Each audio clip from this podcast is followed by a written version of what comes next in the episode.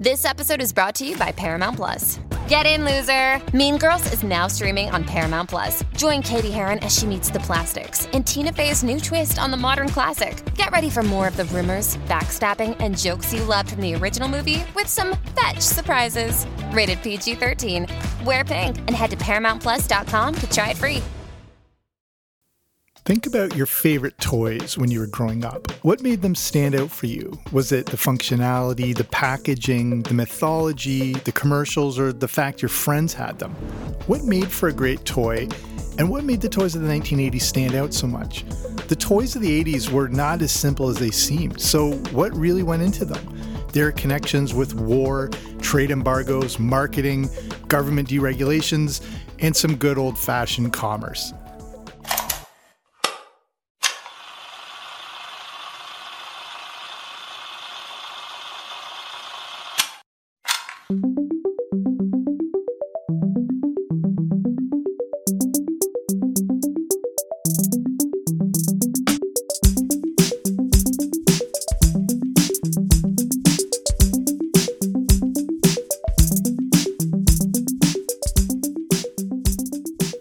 Christmas, all I wanted more than life itself was a Soundwave transformer. He could transform from a robot into a Walkman. He had sidekick animals that could transform to cassette tapes that could actually be placed into his cassette deck. This blew my mind. I longingly looked at it in the stores and became familiar with the shape and design of the packaging. It was at the top of all my Christmas wish lists. The day before Christmas, family members stopped by and dropped off presents that would sit under the tree taunting us. One specific gift was in the exact shape and size as the Soundwave box, and it had my name on it. On Christmas morning, it was the first thing I made a beeline for. I tore off the paper only to be horrified that it was one of those jumbo packs of lifesavers. To say my soul was crushed beyond repair is an understatement. But what was it about that toy that made me want it so bad? Was it from seeing it represented in the cartoon show? Watching other kids play with it in the commercials? Was it the fact you could actually interact and play with this thing and it wouldn't just stand there with its only function to be displayed? So, what made us love the toys that we did and what makes for great toys in general? But I've always been fascinated by action figures and, you know, whatever you like, whatever thing you're interested in, it's hard not to collect things. It's hard not to amass uh, a, a, pile of stuff, you know, birthdays, Christmas, just uh, trips out uh, to the store or whatever. That's Dan Larson. My name is Dan Larson, the writer and host of Toy Galaxy on YouTube since we started the channel back in 2015. Uh, I've been collecting my entire life uh, as, as long as I can, as long as I have memories, I've been collecting toys. Growing up, Dan actually had a jump on many of the popular toys of the 1980s before any of us had even heard of them. If you followed me or the show for any amount of time, it's no secret that I lived in Japan when I was very young. We moved there when I was five years old and left when I was seven, and that's a pretty impressionable age uh, for all of this kind of stuff. You know, uh, giant robots, transforming robots, live action superheroes in Japan, all that stuff, uh, and then you know coming right back and having having that be the era when all of that stuff is really really hitting the West. You know, Voltron and Transformers and GoBots and all of those things. So, yeah, I had been exposed to that stuff just a just a little just a smidge before everybody else had, and I actually owned a lot of those toys at the time too. And that's just you know I've just never been able to get off that roller coaster of uh, buying that stuff, collecting that stuff, and just being absolutely fascinated by it. The the engineering, the design, the colors, the materials, and uh, just you know wanting to to see what was next and, and what what kinds of characters were going to be created and, and how they sort of gelled together and, and fit on my shelves. And uh, they were just fun and they they fire my toys fire my imagination, action figures specifically, and that's that's really where all of that got started. If you haven't checked out Toy Galaxy, it's the go to YouTube channel for all things toys, but it goes way beyond that. You can consider it the hub for all things pop culture, including a lot of 80s and 90s content, including movies, TV shows, video games, and the like. Toy Galaxy covers topics as big as He Man, the Teenage Mutant Ninja Turtles, and Batman, but does deep dives on things you may have forgotten about, like the Battletoads, Saber Rider and the Star Sheriffs, and the history of Robotech. We all love a good origin story. So, what was Toy Galaxy's origin? And how did it rise to over 330,000 subscribers? And as of the time of recording this, 54 million views. Producer Greg and I have been friends for years and years and years and years. We used to work together uh, at the same retail job place that doesn't really matter even what it was. Uh, but that's where we met and started uh, hanging out and talking about making films and making shows and movies and, and what we wanted to do creatively. I used to do a lot with writing and drawing my own comic books and he's you know written screenplays and stuff over the years and you know we both wanted to start making little short films and we started doing that in little you know local indie film kinds of contests and that kind of stuff and uh, we we had actually built up to the point where we shot you know the the things the things we were making started getting longer and longer you know a couple of minutes three minutes five minutes ten minutes 15 minutes uh, until we were actually looking at trying to build a feature to put a f- feature film together and you know we, we planned and planned and planned and brought all these resources together and then it just didn't work out because what we found out was that uh, you can't count on everybody on the, the crew everybody on the staff to just be dedicated to it uh, without pay.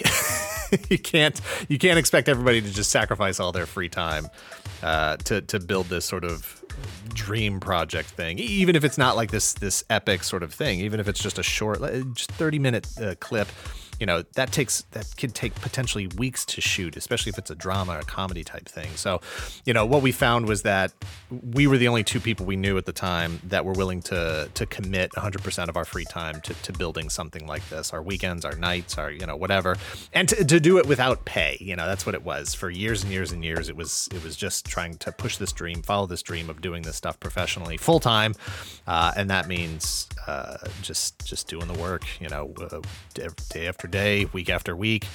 Uh, and so that's where Toy Galaxy was born from. You know, Greg Greg wanted to make films. I wanted to be in front of the camera and work on that sort of aspect of it. I've, i was never really much of an actor. I certainly didn't take any drama or performance classes in high school or college. Uh, and it was something that really, you know, I, I, got interested in later in life. So, you know, the the combination of it, it was just a natural fit. You know, he wanted to be behind the camera. He wanted to edit. He wanted to make graphics and produce videos and, and I wanted to write and be, you know, entertain and be in front of the camera. And, you know, all we needed was a subject matter. And since I was already super passionate about toys and that's what I wanted to talk and write and make jokes about, uh, it was just a natural fit. Greg didn't really care what we were, what the subject matter was. Uh, as far as he was concerned on his end, it would have been the same thing, whether it was videos about toys or videos about you know uh, zoos across America or you know uh, fast food menus. He, it didn't matter to him. So uh, that's that's basically what Toy Galaxy was born out of. So it's safe to say Dan knows a thing or two about toys, specifically action figures. So the simple question emerges what is it that makes for a great one? The ideal toy for me, and when I say toy, I'm going to specifically say action figures. I don't collect toys; I collect action figures and you know, related accessories, uh, vehicles, playsets, those kinds of things. But even vehicles and playsets, I don't really collect. Uh, that used to be a thing I had, uh, but now it's it's it's almost entirely just a focus on action figures. And for me, the the ideal figure uh, would start with you know, it's got to be a character I like. It's got to be a character I care about, or based on something, or look like something I would be interested in. you know, uh, there's things things like you know Boba Fett or GI Joe characters, Superman, Batman, Optimus Prime. You know those are those are key characters that you can say. I like that character, and therefore I will buy this cool figure of that character. But there's a lot of characters that exist uh, that are either based on, you know, mythologies that I don't know anything about or don't care about and, and don't want to learn anything about. It just they're cool toys. So uh, it's got to be either a character I like or when I look at it, when I see it, it looks like a character I would like, even if I don't actually know the specifics of their origin. You know, helmets and jetpacks and capes and you know laser swords and stuff. Those those things are pretty much just universal. Uh, you can throw them in on just about any character, and you're at least going to you know pique my curiosity, if not actually get the sale from me. There's also one key word when it comes to the appeal, accessibility, and interaction of our favorite toys that we maybe never thought about. That word is articulation. Articulation is, is definitely going to be a key. Uh, I you know grew up in the time when you know Star Wars was still a big deal and Masters of the Universe and G1 Transformers and all of those lines were pretty limited on articulation actually you know when it comes to like posability Transformers had all the you know joints and stuff to make them transform but uh, they actually weren't very posable. A few here, just uh, you know, as a side effect of their transformation, might be posable, but most most weren't. They were just bricks that transformed into other bricks. Uh, you know, Masters of the Universe, one, two, three, four, five, six points of articulation. Star Wars, five POA for most of them. Uh, it was GI Joe that really changed that game, and uh, you know, got me thinking a lot more about articulation and believing that that was the future, and that's what I wanted to see rolled out to every single line uh, that I was interested. Every concept, every character, every mythology. That's that's what I wanted. So articulation. So articulation is just going to be key. If you, if you don't have the joints I want, I'm, I'm going to lose interest really, really fast. Uh, relevant accessories, of course, and then uh, you know that follows through with uh, lots of different display options. Uh, in in this day and age, I want multiple heads if possible, multiple hands if possible. You know, uh, accessories that can be put on or taken off as needed. Guns, you know, weapons that can fit in their holsters or sheaths or whatever. Uh, and you know, honestly, I have a lot of I have a lot of figures in my own personal collection that don't meet that criteria that I still love you know, uh, I just just recently picked up the most recent wave of Star Wars retro collection, and those are five POA figures, and they're gorgeous, and, and I love them. but uh, that's my ideal. Is you know, currently it would be six inch scale figures with uh, just a lot of articulation. Not too much. I don't want to go back to the old Toy Biz days or anything. Uh, there's a point at which it just becomes ugly, and I don't want that. No finger articulation, no toe articulation. Um, but uh, a, a, good amount of articulation that you can put stuff in exciting and you know action poses, take cool pictures, or just have them look good on a shelf, uh, and then all those different display options. If you grew up in the 1980s, you know it was an explosion of pop culture, including a number of toys and cartoons we had never seen before. But what was the state of the toy industry as we left the 1970s and moved into the 80s? This is something we've talked about in lots of our uh, episodes on Toy Galaxy. One, one of my main responsibilities, I feel, is to contextualize when and why this stuff happens. You know, it's it's easy to say like, oh, they made this character because superheroes were popular. Well, why were superheroes popular? You know, superheroes have been around for a really long time. What changed? What made superheroes popular at this specific time that everybody sort of jumped into the market and started making superhero toys? You know, uh, same thing with science fiction. Star Wars is like one of the you know sort of you know moments, these milestones that just changes everything around it. You know, it just re it re- kicks off this whole new era of science fiction and space and star battles and those kinds of things. It's Darth Vader, watch out! And he's got a lightsaber. It's Kenner's Star Wars action figures, each sold separately. I got you now, Ben Kenobi. With R2D2 and C3PO. There's even Chewbacca and Han Solo. Uh, and you start to see all the things spin out of that Battlestar Galactica, Buck Rogers, Flash Gordon, and all these kinds of things. Um, and there's a lot of changes to the sort of physical manufacturing and size. You know, you have an oil embargo that's going on at the time, coming out of the 70s into the 80s. You have the Reagan administration taking over and deregulating the uh, television advertising. Uh, landscape that allows all of these shows, all these brands to start marketing to kids directly with what are essentially 30 minute car- uh, commercials for the toys that they're producing. The beginning of every decade is as much about the continuation of the previous one. And as we came out of the 1970s and the Vietnam War, this may have influenced the direction of a lot of the toys of the 1980s. You have war fatigue, you know, after the Vietnam War ends uh, in the mid 70s um, which honestly, that's just the story of America at this point. War fatigue. It could be the subtitle: United States of America underscore, you know, war fatigue. but uh, it's ironic because so many of the toys uh, of the '80s are explicitly about various wars. You know, Transformers is a war of Cybertron. Masters of the Universe is the fantasy wars. You know, between it's the battle for Castle Grayskull. It's a galactic battle. You know, the Masters of the Universe for the Power Sword. I am Adam. Prince of Eternia and defender of the secrets of Castle Grayskull. This is Cringer, my fearless friend. Fabulous secret powers were revealed to me the day I held aloft my magic sword and said, By the power of Grayskull!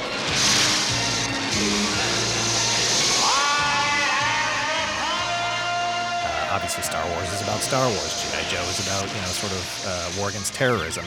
Uh, but you know, the wars at this point are more fantasy related than real. But it is always you know that core driver of you know what would be considered boys' toys in the late '70s and into the '80s. Uh, and that's and that's really what it was. And and I you know I, feel like I've mentioned those things so many times in so many different videos. You know, uh, just hit those same points: uh, deregulation, oil embargo, war. You know, like the the influx of you know Japanese brands that were just being licensed, just scooped up by licensees in the West by the handfuls, where they were just you know renaming these products, and, and those are all about war as well. And it's uh, there, there's certainly a, a, a deeper exploration that could be had to the themes of all of that stuff. And I'm sure better writers than myself, who've had more time to do research, uh, have written books, volumes of books about that stuff. And uh, perhaps maybe one day I will too. Hey, it's Kaley Cuoco for Priceline. Ready to go to your happy place for a happy price? Well, why didn't you say so? Just download the Priceline app right now and save up to 60% on hotels. So, whether it's Cousin Kevin's Kazoo concert in Kansas City, go Kevin, or Becky's Bachelorette Bash in Bermuda, you never have to miss a trip ever again. So, download the Priceline app today. Your savings are waiting. Go to your happy place for a happy price. Go to your happy price, Priceline. Dreaming of a better sleep? Tossing and turning is not your destiny. And Olly is here to help. Olly invites you to sink into sweet, sweet slumber to improve your mental and physical health and overall wellness. More than just melatonin, Olly's ingredients help you unwind your mind for a delightfully dreamy drift off. Sleep is on the way at Olly.com. That's O L L Y.com. Even with this war influence, the toys of the 1980s seem to be so much different from any other decade or era, and there were a lot of them. There was something in the 80s that the 1970s and previous decades just didn't have. The main way that 80s toys uh, were different from eras prior is that is that deregulation. You know, just just the saturation of every aspect of what kids were doing with their free time, playing games, watching shows, movies, comics, uh, you know, foods that they were buying. You know, everything was just marketing to these toys. You know, uh, and and the toys were there to sell the other stuff. It was just this big sort of you know economy of all of these things pushing this brand and just embedding itself deep within our you know psyches uh, as far as uh, you know trying to create lifelong customers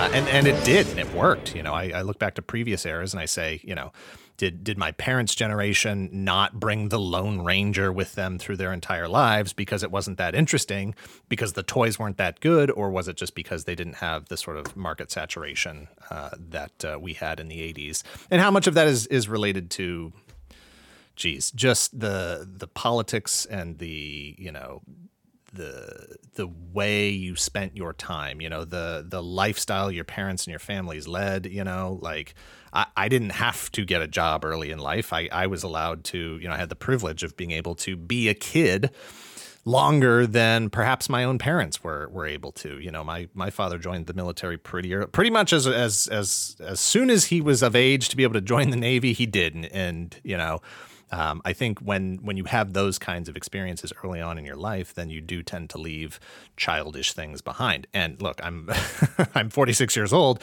talking about toys and how much I love toys and my action figure collection and all those kinds of things. So uh, I, I've never lost sight of the fact that these are intended to be fun things for kids, uh, even though they have grown up with us and they are now fun things for you know middle aged adults.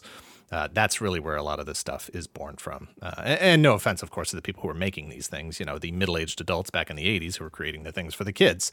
Uh, that's, you know, it's, it's, it, is, it is interesting to see it, to have, to have been young enough to see it from this perspective of a 10 year old kid who loved it then, and then to still be able to look back on it now uh, as an adult and still appreciate those things. But, you know, to be able to look at it with a, discriminating eye and say, okay, I understand what was happening back then. I, I understand how I was manipulated as a child uh, into being a lifelong customer of these brands, and yet I still love the things.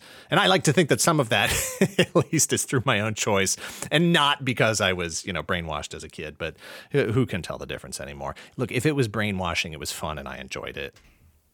We all know the classics from the 1980s, but what are some of those lesser known and maybe underrated toys that we possibly overlooked? It's you know it's it's hard. I, as a kid, I I really liked just action figures and toys, and so I was constantly on the lookout for for whatever was new, whatever was different. You know, I was I would spend my whole time as long as my mom was in the store, I would spend my whole time in that toy aisle, checking out everything, checking out every car, back, you know, blister card back or new toy, old toy, what's in clearance, what's on this wall, what's in the car aisle, what's in the gun aisle, you know, all that stuff. Uh, but it's weird because sometimes, you know, things got past me and Starcom came out in 1987 and, you know, all, all, all the things. It had a TV show and whole toy line and all that stuff. Just when you thought Earth was safe. Shadow Force is back with Shadow Raider, their new mechanized menace. All-terrain tread hidden cargo driver, and a weapon system that'll blast anything out of its Somehow, I just completely missed it. Absolutely, completely missed it. Television commercials, you know, everything. And uh, I didn't really, really get into it until everything was already in the clearance section, and, and at like the secondhand stores, not necessarily like a thrift shop or anything, but the like you know, af- the secondary market stores. Like today, it would be like you know TJ Maxx and uh, you know uh, Five Below and those types of things, where it's already out of the primary retail market uh, and into the secondary market.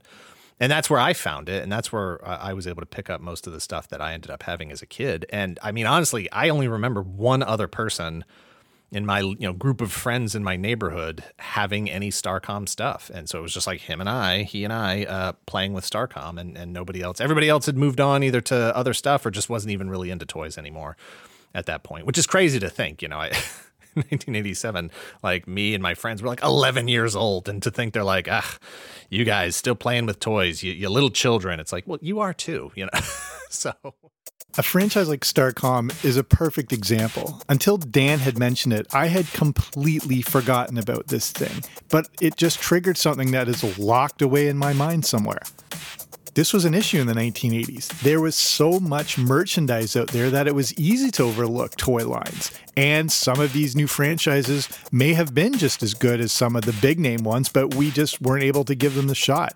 So it's hard for me to say to, to even approach it with that kind of uh, uh of an underrated, overrated sort of a- attitude. It's like uh, it was all cool toys, and you know, at different points the the shelves were just saturated I'm going to use that word a lot, saturated with stuff. Like you just couldn't get through to, you know, you have to get past all this stuff to find uh, the the less known things that maybe didn't have the same budget or didn't have the same TV runtime. It's hard. So I, it, at, to, to the best of my knowledge, Starcom is the one that really jumps out like that for me. That uh, I'm not calling for it to come back. I don't need it to, to be rebooted or anything. I still have the stuff that I had and I love it. Uh, but that's definitely one that I feel like a lot of people don't really have a lot of memories about. As we look at the legacy of some of those defining 1980s toy lines, it's interesting how they continue to be with us to this day. The Transformers franchise has still been making movies up to a few years ago. Netflix released a new animated He Man series just last year, and the Teenage Mutant Ninja Turtles have continued to put out movies, video games, and animated series a good 40 years after Peter Laird and Kevin Eastman first drew a turtle holding nunchucks.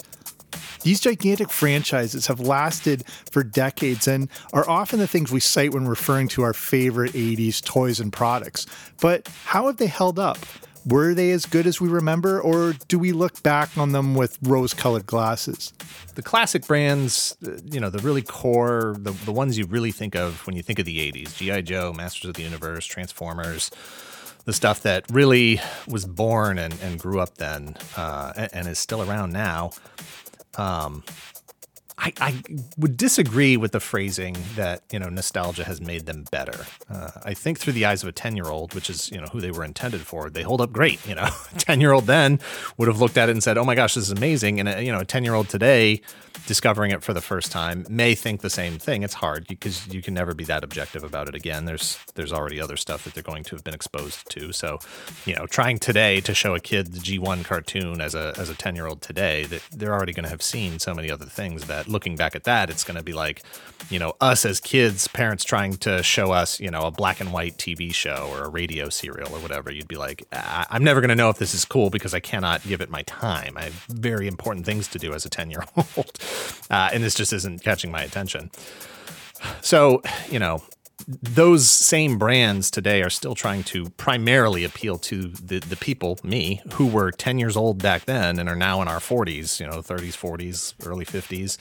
Um, so, you know, from from that perspective, uh, I wouldn't say that nostalgia has made them better. I would say that they are just as effective uh, today in collecting dollars uh, as perhaps they were back then.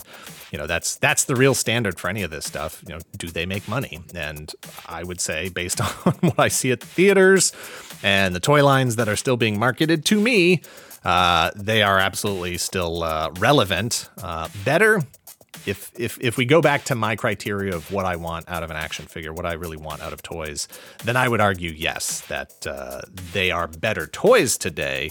But I don't think that has anything really to do with nostalgia. I think that's just the advancements of engineering and toy design and the tastes of people like me who've been collecting action figures for you know 40 years uh, you know, who've driven the market by our purchases to say this is where we want to be and this is what we want. So, you know, as a as a toy as a toy collector living in 2022, uh, I'm pretty happy with the all the things that are available for me to buy.